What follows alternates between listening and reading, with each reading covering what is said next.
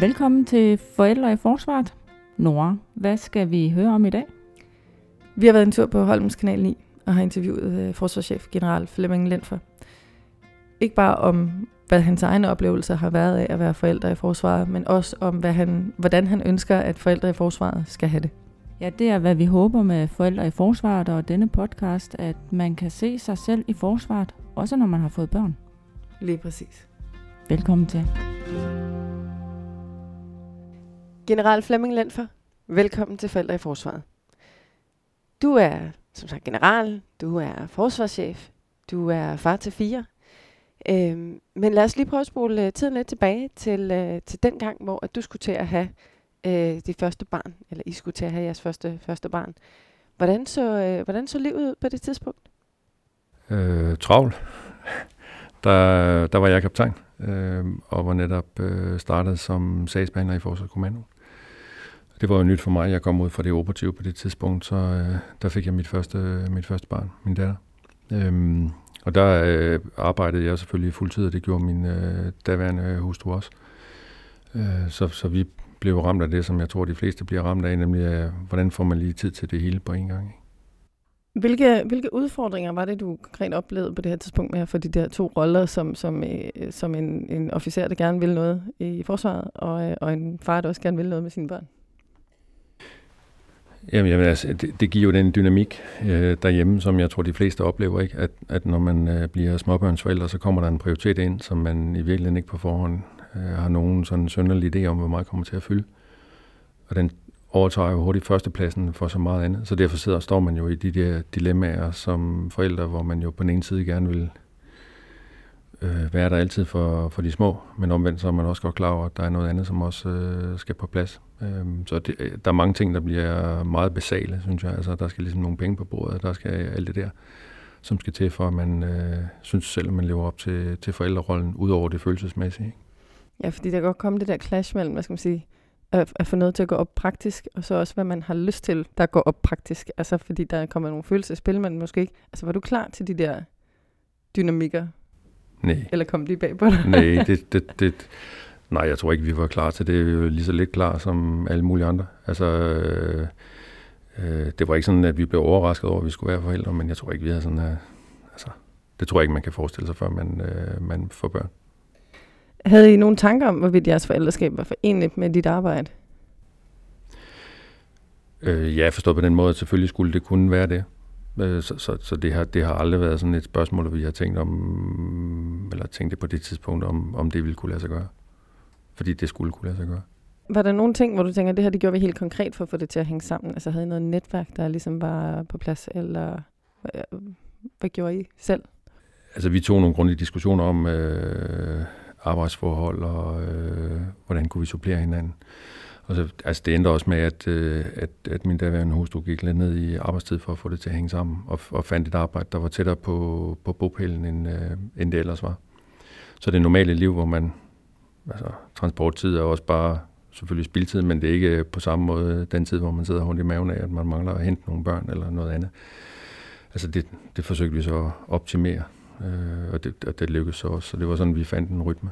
Havde du så længere til arbejde? Altså, hvad betød det sådan rent praktisk for både børn og dine partner? Jamen, det betyder jo bare, altså man sover noget mindre, og laver noget mere, og prioriterer tiden sammen med børnene, når de er der, hvor de skal være. Og når så klokken bliver, vi sover, så går man i gang med at lave nogle andre ting, hvad enten det er praktisk på et hus, eller på en bolig, eller for den sags skyld arbejde. Ikke? Er der noget, du måske ville have gjort anderledes i dag, eller er der andre muligheder i dag, end der var dengang, tænker du? Nej, jeg tror egentlig ikke, vi kunne gøre så meget andet. Altså, vi har besluttet os for, at det ville vi gerne, og det fik vi til at fungere på en fornuftig måde. Men det er klart, det betyder også noget for den måde, man så arbejder, hvor man gerne vil søge hen, og hvad man synes, man kan magte, og hvad man ikke kan magte.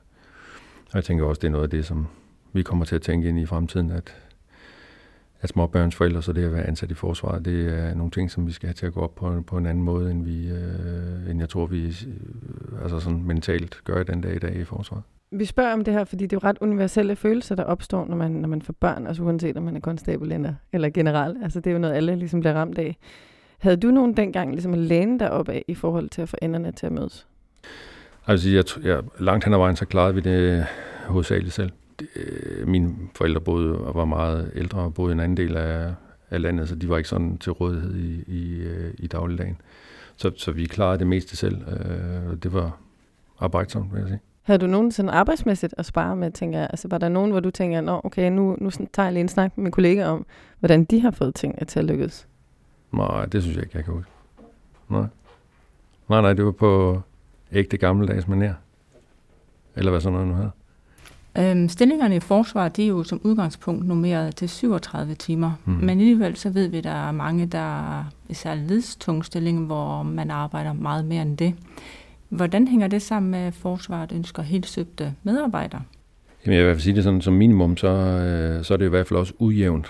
Altså, så nogle uger arbejder man rigtig meget, og andre uger, der kan man så måske afspacere eller har en anden rytme. Jeg tror, det er noget, altså jeg tror mere, det er der, nøglen ligger til det hele. Altså de stillinger, hvor man sådan gennemsnitligt arbejder mere end 37 timer, som det hele jo selvfølgelig er baseret på, der tror jeg, det er et sæt problemer, der viser sig. Noget andet er, hvis man er ude i en operativ struktur, og det er sådan meget ujævnt. Der skal man det jo have til at fungere, ikke? Altså det er jo meget rart de perioder, hvor man har masser af tid, men når man er rigtig meget væk, eller på øvelser, eller på anden vis ligesom er væk fra hjemmet, så er der jo en anden part, der står alene, hvis det overhovedet kan lade sig gøre, ikke? Så tror der er meget forskel på de der ting der. Og er det også sådan, du selv oplever i din egen stilling? Ja, altså nu er jeg jo i den ende, hvor børnene godt kan klare sig selv, og det er måske i virkeligheden betegnende for, at i vores kommende HR- og familiepolitik, der er vi nødt til ligesom at kigge langt mere livsfase en del på de behov, som man som ansat i forsvaret har, hvad enten man er kvinde eller mand. Og det skal vi have til at lykkes, fordi ellers så har vi ikke nogen chancer for at nedbringe den personalomsætning på specielt de unge medarbejdergrupper fra alle grupper, som vi i virkeligheden har så meget behov for. Så når du taler om de her livsfaser, så mener du så, at det operative miljø i forsvaret langt hen ad vejen bør være forenligt med forældreskabet? Altså på mange stræk, så tror jeg faktisk, at en almindelig operativ tjeneste ude i en underafdeling eller en eskadrille eller på et skib, der kan det godt være rigtig svært at kunne håndtere sit småbørns forældreskab. Netop fordi, at de 37 timer er så ujævnt fordelt. Så hvis man sejler, så er man på togt i et antal uger, hvor man så er helt væk fra hjemmet, ikke? Og det samme gør sig gældende mange gange på herredelen også. Så jeg tror også, at det vi skal blive bedre til, det er at udnytte hele apparatets muligheder for, at man kan skifte rundt i nogle jobs, hvor de 37 timer på det tidspunkt, hvor man er småbørnsforældre, i virkeligheden er fordelt på sådan en jævn måde, at man rent faktisk kan nå både noget om morgenen og om aftenen, som jo er for de fleste småbørnsforældre ret afgørende, ikke? Jeg tror, det er sådan lidt, at når man er helt ung og ikke er forældre, så har man jo en rytme, og man gerne oplever en hel masse. Arbejdstid betyder ikke så meget, og der er fuld fart på, og det er virkelig noget, man får energi af. Når man så bliver småbørnsforældre, så har man nogle helt andre, i anførselstegn, gennemsnitlige arbejdsbehov, som ikke skal opfattes negativt. Og når man bliver ældre, og børnene er blevet store, så kan man igen gøre nogle ting, hvor man er frigjort fra nogle forpligtelser, og får i virkeligheden energi af at gøre tingene på en anden måde. Og det tror jeg, vi er nødt til at tage ned. For ellers så mister vi... Alle småbørnsforældrene, dem mister vi. I hvert fald den ene af dem. Ja, fordi man kan jo sige, at det giver jo alt lige nogle unikke udfordringer, men også jo nogle unikke muligheder, når man er ansat i forsvaret på den måde. Og nu taler du livslang fastholdelse. Hvordan tænker du, at at VI indfører det her, det kan være med til at påvirke fastholdelsen? Jo, men altså, hvis man... Altså som et helt sådan hypotetisk eksempel. Hvis man nu er ansat ude i den operative struktur, man har meget, meget travlt nogle perioder, og knap så travlt nogle andre perioder, og så bliver man forældre. Så tænker jeg, at man i virkeligheden, at vi som arbejdsgiver skal kunne stille en mulighed op, hvor man i en periode så ikke er i den operative struktur, men andre steder, hvor man i virkeligheden som enkeltmenneske gør lige så meget gavn, fordi de stillinger har vi også brug for at få besat. Og det jeg bare kan høre nogle gange, når jeg så fra tid til anden får mulighed for at tale med en kvindelig eller mandlig arbejder, som har forladt os på grund af småbørns umuligheden, at så har de faktisk jobs ude i det private erhvervsliv eller andre steder, som vi som forsvarer sagtens kunne give dem også. Men de vidste bare ikke. Og der var ikke nogen, der sagde det til dem, at der rent faktisk i en anden styrelse eller et andet sted i systemet rent faktisk var en mulighed for, at man kunne have et i anførselstegn mere gennemsnitligt arbejdstidsmæssigt arbejde, som ville være fuld forenligt med det at være småbørnsforældre. Og der i virkeligheden ikke var noget eller nogen, der så ned på det, fordi man i en periode var der. Og der tror jeg bare, at vi har nogle muligheder, som vi ikke udnytter nu. Ja, for det lyder som om, at der er mange, der måske ikke, eller der er nogen, der ikke er klar over, at der er de her muligheder. Så hvordan forestiller du dig, at man kunne få det budskab ud? Jamen jeg tænker jo, når vi nu skal ind i et nyt forsvarsforlig, hvor vi formentlig jo massivt skal bygge op og være flere fastansatte, jamen så er det en bærende forudsætning, at vi gør nogle af de her ting, fordi ellers så vil vi ende med at miste alle de unge konstabler, alle de unge sergeanter og alle de unge officerer. Der vil vores personaleomsætning være alt for stor. Og så får vi simpelthen ikke nogen mulighed for at bygge de her ting op. Så udover at vi ikke kan blive flere, så kan vi også stå forfra med at uddanne enhederne fra bunden af. Og så når vi kun til et vist niveau, så kan vi starte forfra, fordi kernen eller dem, der havde nået at lære tingene til et vist niveau, de så hopper fra. Ikke? Og jeg tror bare, vi har rigtig mange muligheder. Så det krydspres, der kan opleves, som du lige nævner, at nogen de måske har stoppet, fordi de var ikke klar over, hvilke muligheder der var. Og det har du måske også selv oplevet i dit familie. Og hvordan vores arbejde det påvirker hele familien. Og man kan sige, så dels ved forberedelse til udsendelser, øvelser og kurser. Og det i yderst ende, der kan vi risikere at miste vores liv. Hvad har været svært for Hvad var sværest for dig i den periode, eller i den balance?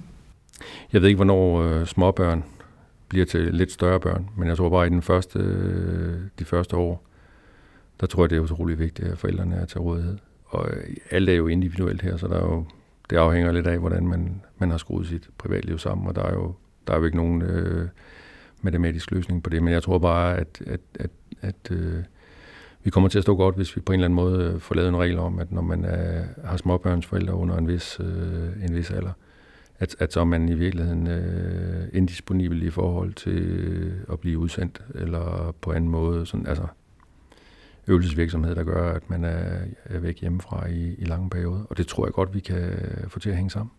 Det kan også godt være, at det koster noget, altså på den operative ydeevne, men alternativet er jo folk, de ikke er. Så jeg tror bare, at vi har brug for det også. Og så tænker jeg også, at det har noget at gøre med, at vi som enkelte ansatte nu i virkeligheden selv har ansvaret for at finde rundt i systemet. Og der tror jeg, at vi er nødt til at komme tættere på et system, hvor man kan få mere, skal vi sige, hjælp og vejledning om, hvilke muligheder tegner sig, hvis jeg har brug for en periode med en anden type arbejdsform, end den jeg har nu.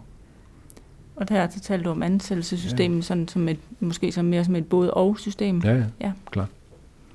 For mange, der kan det jo føles naturstridigt, der skal være væk fra sit barn, og for andre, der er det slet ikke de samme følelser. Og så for nogle familier, der passer det jo så fint ind, og for andre, der er det jo et stort pres. Og det er jo i høj grad et kald at være soldat, så i hvor høj grad behøver forsvaret kunne rumme alle? Jeg er helt sikker på, at vi skal kunne rumme alle. Altså jeg er der, og ledelsen i forsvaret og mine nærmeste chefer er der, hvor vi gerne vil have diversitet. Vi tror på, at diversitet det giver bedre opgaveløsning.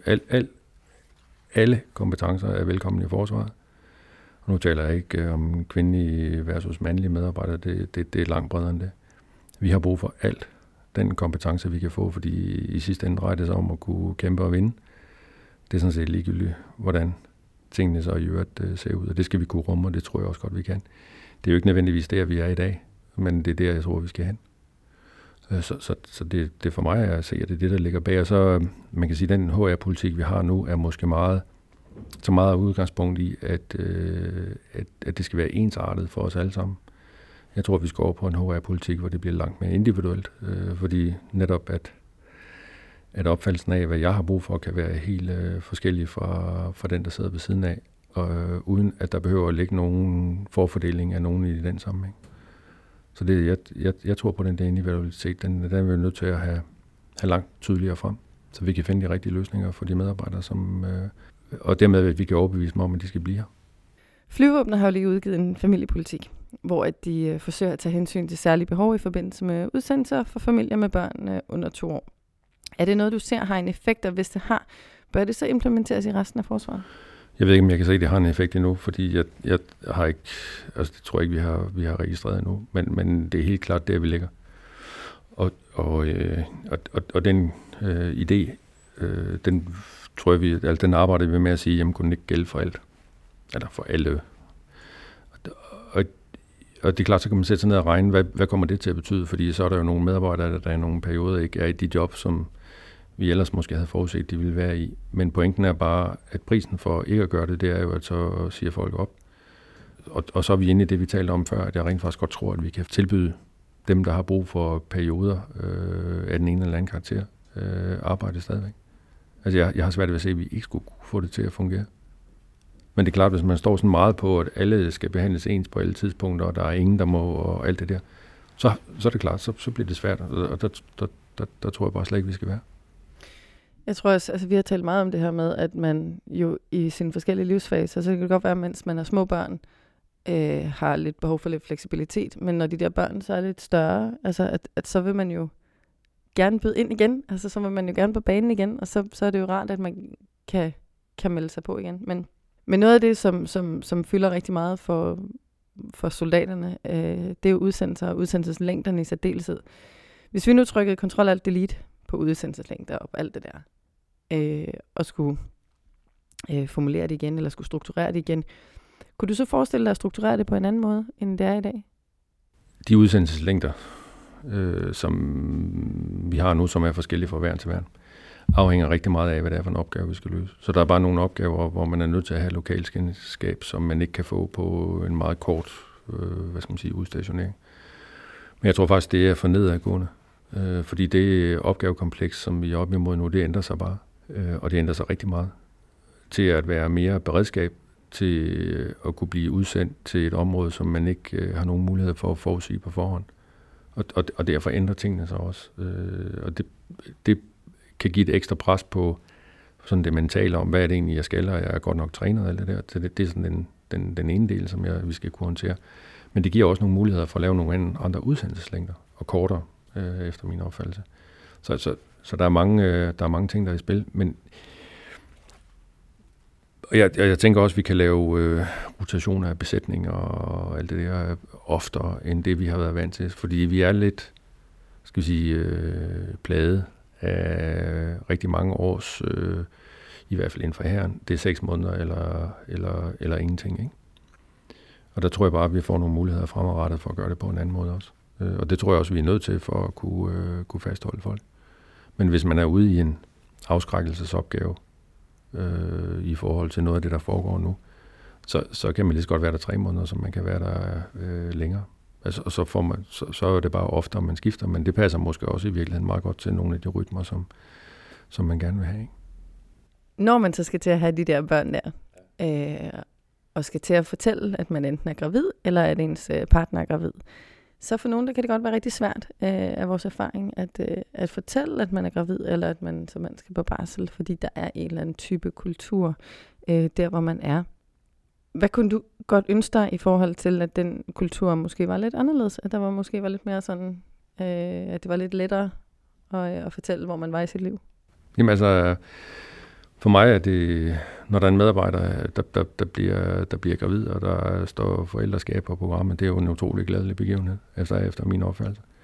Og jeg er helt klar over, hvad det er, du siger, og det skal vi have lavet om på. Fordi fra at graviditet og dermed barsel og dermed fravær fra arbejdet, og efterfølgende, jeg har faktisk brug for nogle andre forhold end dem, der var lige før. Det er noget, vi som arbejdsgiver skal kunne tage på os og få til at fungere. Fordi det gør, at vi har nogle småbørnsforældre, som bliver rigtig glade for at være i forsvaret. Og vi har investeret, for mange af dem har vi investeret 5, 10, 15 år uddannelse og hvad ved jeg i medarbejdere, før de når den alder. Og det er helt forkert, at vi smider det på gaden, om jeg så må sige. Du har været lidt inde på det, men nogle gange, når børnene er små, så kan det jo være svært at prioritere karrieren. Altså det der, man vil gerne lave langlænderne, ikke? Altså man vil super gerne være soldat rigtig meget, og man vil også rigtig gerne være forældre rigtig meget. Og så er der jo nogen, der vælger lige at hoppe lidt af toget, når børnene så er store, og medarbejderen har mere tid og overskud, og ikke mindst drivet til at hoppe på toget igen. Så kan det godt lidt for nogen føles som om, at toget lidt er kørt fra en. Altså kan man i forsvaret forbedre betingelserne for at bremse op og speede op i de forskellige livsfaser? Ja, fuldstændig. Og det er det, vi skal hen til, at når man så i en periode klikker ud af det operative, fordi at man har brug for en anden form for tjeneste eller arbejde, så bliver man ikke dårligere eller mindre anvendelig fremadrettet, så bliver man faktisk bredere anvendelig, fordi nu laver man nogle andre ting i det samlede forsvar, som der også er brug for. Det kan være stabstjeneste, det kan være i Materiel og Indkøbsstyrelsen eller et eller andet sted, hvor man så har en anden type dagligdagsarbejde, men hvor det, man yder, er lige så værdifuldt som det at være i den operative enhed. Og når man så er klar til at komme tilbage, så er det i hvert fald min klare opfattelse, så kommer man jo tilbage i styrke. Så ideen om, at man kan kun vokse op på en måde i vores system, og den er forholdsvis rodfæstet rundt omkring, kunne man godt få indtryk af, at det er den, vi skal have lavet om på, fordi selvfølgelig er det ikke den eneste model. Vi har brug for folk, der kommer rundt i forsvaret og ser de forskellige grene af forsvaret, som så samtidig på en fornuftig måde kan kombineres med det, vi sidder og taler om her. Og det er jo også det, der sker ude i alle mulige andre private virksomheder. Der tager man jo også hensyn til det enkelte menneskes individuelle behov. Og alternativet er, at folk går et andet sted hen. Og problemet for os er, at vi kan ikke bare rekruttere et andet sted. Fordi så kunne man jo altid ligesom læne sig tilbage og være en lille smule ligeglad. Men det kan vi bare ikke, fordi vi producerer jo selv. Så nogle af de, i hvert fald på den militære side, militært ansatte, som så vælger at gå efter 4, 5, 8, 10 års tjenester, dem kan vi jo ikke bare erstatte ved at lave en jobansøgning eller et opslag. Så det er der, hvor jeg er. Det gør så måske i særdeleshed gældende for måske mange officerer, der har den der sådan meget...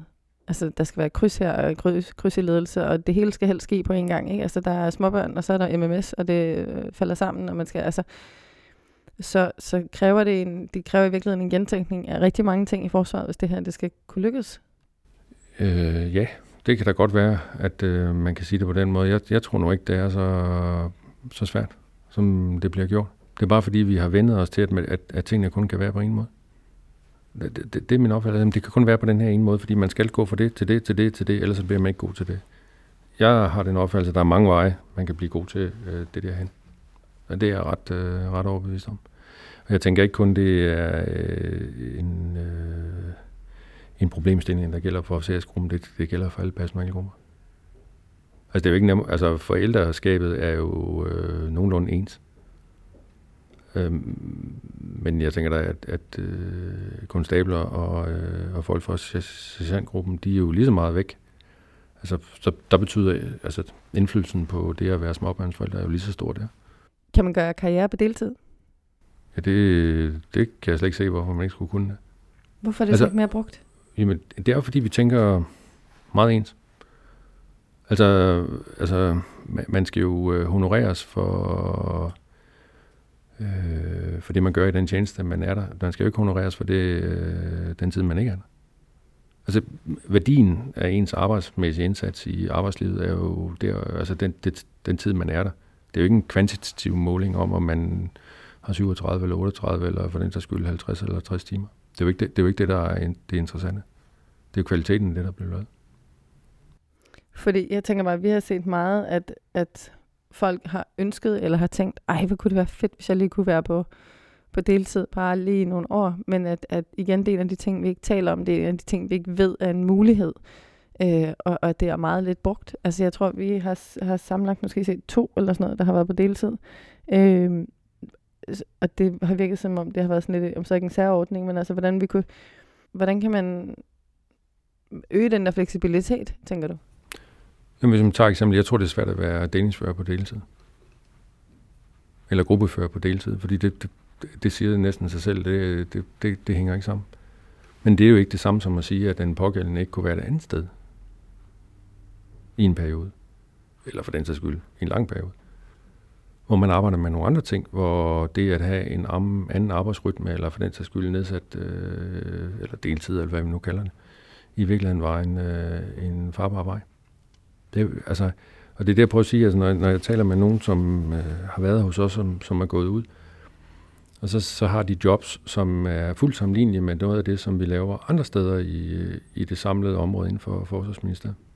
Og når man så siger, jamen, kunne man ikke have forestillet sig, at du havde været tilfreds med sådan en job? Jo da, men jeg vidste jo ikke. Jeg vidste jo ikke, at der var sådan nogle job. Der var heller ikke nogen, der sagde noget om det. Så jeg tror bare, vi har en hel masse at hente der. Noget andet er også, at der har været udfordring med at få graviditetstøj, der passer og som har været tilgængelige. Og vi ved, at Forsvaret i øjeblikket arbejder på at implementere et nyt uniformsystem. Hvordan har I arbejdet med udviklingen af graviditetstøj for at sikre en funktionel uniform til gravide? Altså, så vidt jeg ved med det nye uniformsystem, så er det jo virkelig et spørgsmål om størrelse. Altså, vi har de rigtige størrelser på lager. Og når det så er sagt, så er det, altså, det er antallet af medarbejdere, som sådan et gennemsnitligt år er gravide og derfor har brug for noget særligt tøj. Altså, det er sådan et meget godt eksempel på, at det er nærmest uforståeligt for mig, at det kan være et problem. Altså, pointen er, at det i hvert fald er min opfattelse, når altså en graviditet det er en lykkelig begivenhed, og selvfølgelig skal vi have tøj, der passer til det. Når vi så taler lidt om det her barsel, så kan det jo godt være lige nu, der sidder en leder ude i din organisation, og som har lidt svært ved at få en vagtplan til at gå op, fordi medarbejderen er på barsel. Hvad er dit budskab til den leder? Men altså ligesom vi talte om før, for mig der er det, at vi bliver flere, og at man som er ansat i Forsvaret bliver gravid, og det i virkeligheden er en lykkelig begivenhed. Det giver en række afledte ting, som vi skal håndtere. Det ene, hvad er det for et arbejde, man skal have fremadrettet, og hvordan kan vi få det til at falde på plads på den bedste måde, som jeg allerede har nævnt, så tror jeg, at vi har gode muligheder for det. Det samme er jo, når man så går på barsel, så bliver det jo opfattet som et hul i strukturen, og nu er der andre, der skal bære noget, en ekstra byrde, et ekstra stykke arbejde, fordi at nu er der en, der er væk i den periode, det nu drejer sig om. For mig er det sådan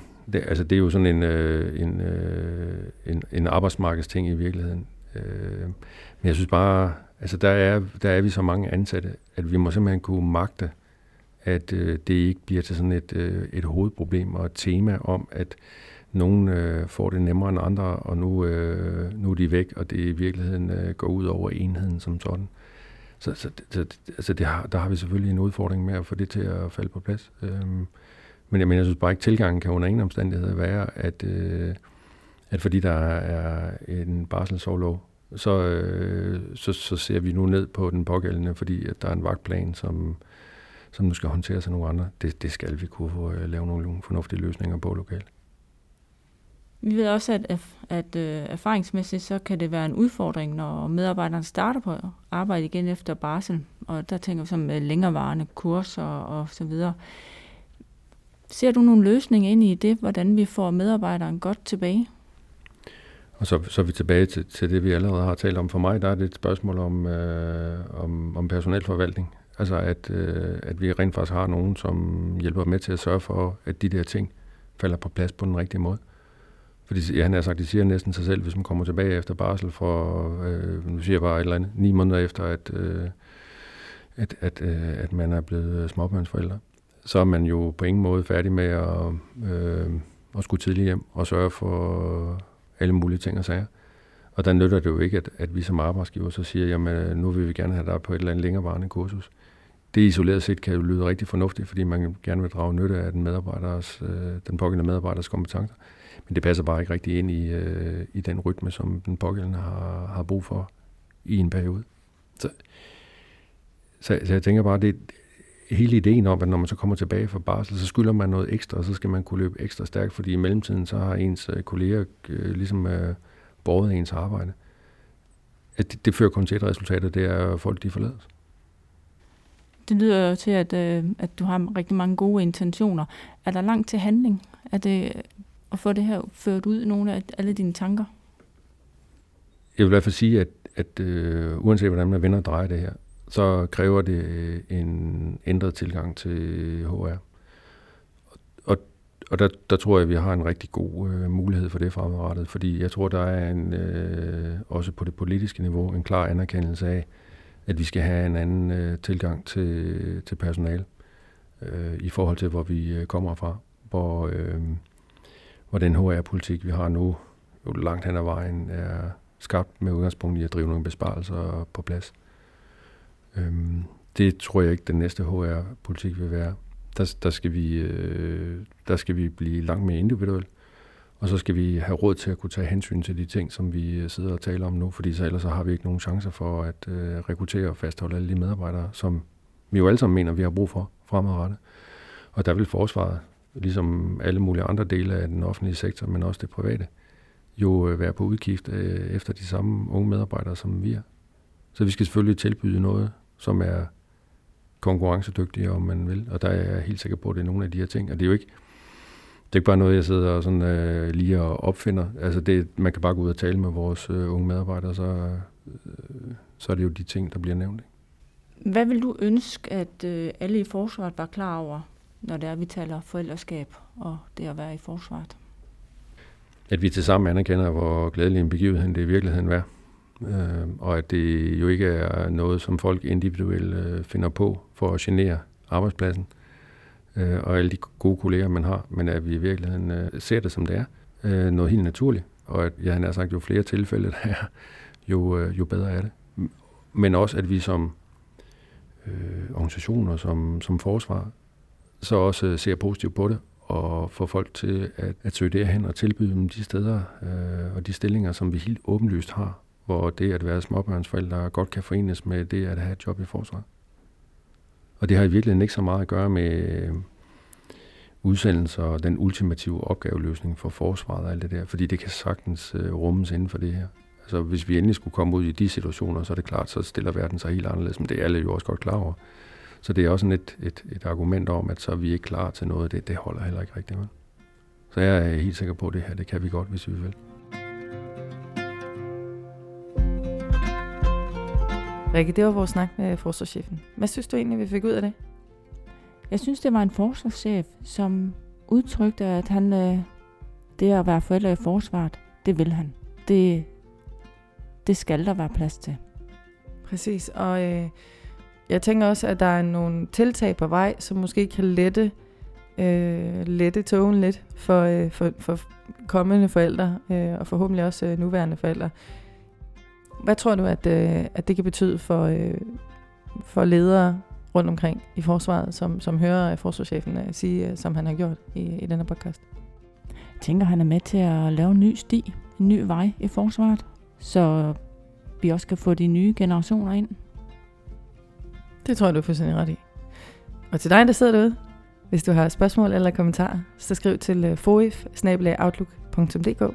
Det er Foxtrot Oscar India Foxtrot @outlook.dk. Tak fordi du lyttede med.